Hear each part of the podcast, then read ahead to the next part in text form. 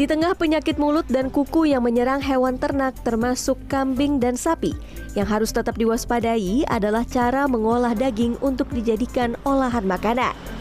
Baik itu direbus, digoreng, maupun dibakar.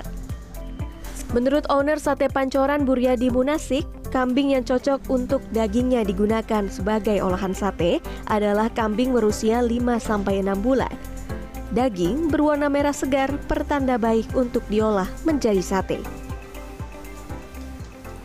Uh, kambing itu belum bau, baunya tidak bau ini karena dari kambing yang baik itu sangat terpengaruh juga cara memotong kambing. Jadi cara memotong kambing supaya baik, begitu kambing bernafas keluar, itu baru dipotong. Kalau nafasnya ke dalam itu agak bau kambing. Pemilik tempat makan yang menyediakan menu olahan daging sapi dan kambing lainnya, Vita, mengaku sebelum jadi olahan makanan seperti sop dan tongseng, daging harus dipisah antara daging dengan jeroannya. Uh, dagingnya disesetin dulu. Setelah itu nanti kita pisah-pisah ada tulang iga, ada kalau jeruan saya nggak pakai, saya buang jeruan. Saya nggak saya nggak pernah jual jeruan. Jadi ada tulang iga, kaki, sama dagingnya dipisah-pisah dulu.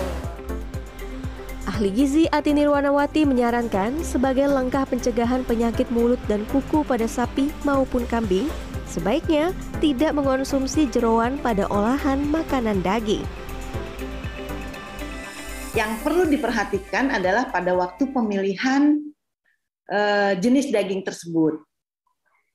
Karena saya menganjurkan untuk memilih uh, daging tersebut yang sehat ya dan tidak merekomendasi untuk mengkonsumsi jeroan sementara ini.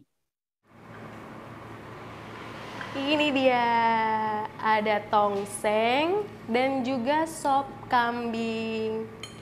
Memang yang harus diperhatikan ketika kita makan makanan olahan daging sapi maupun kambing, yang pertama jangan cari yang jeroan. Karena selain jeroan ini bisa menyebabkan kolesterol yang cukup tinggi, dikhawatirkan penyakit mulut dan kuku yang ada pada hewan ternak, ini bersarangnya di jeroan. Selain itu kalau bisa dan disarankan juga memang makan makanan olahan daging ini yang direbus aja.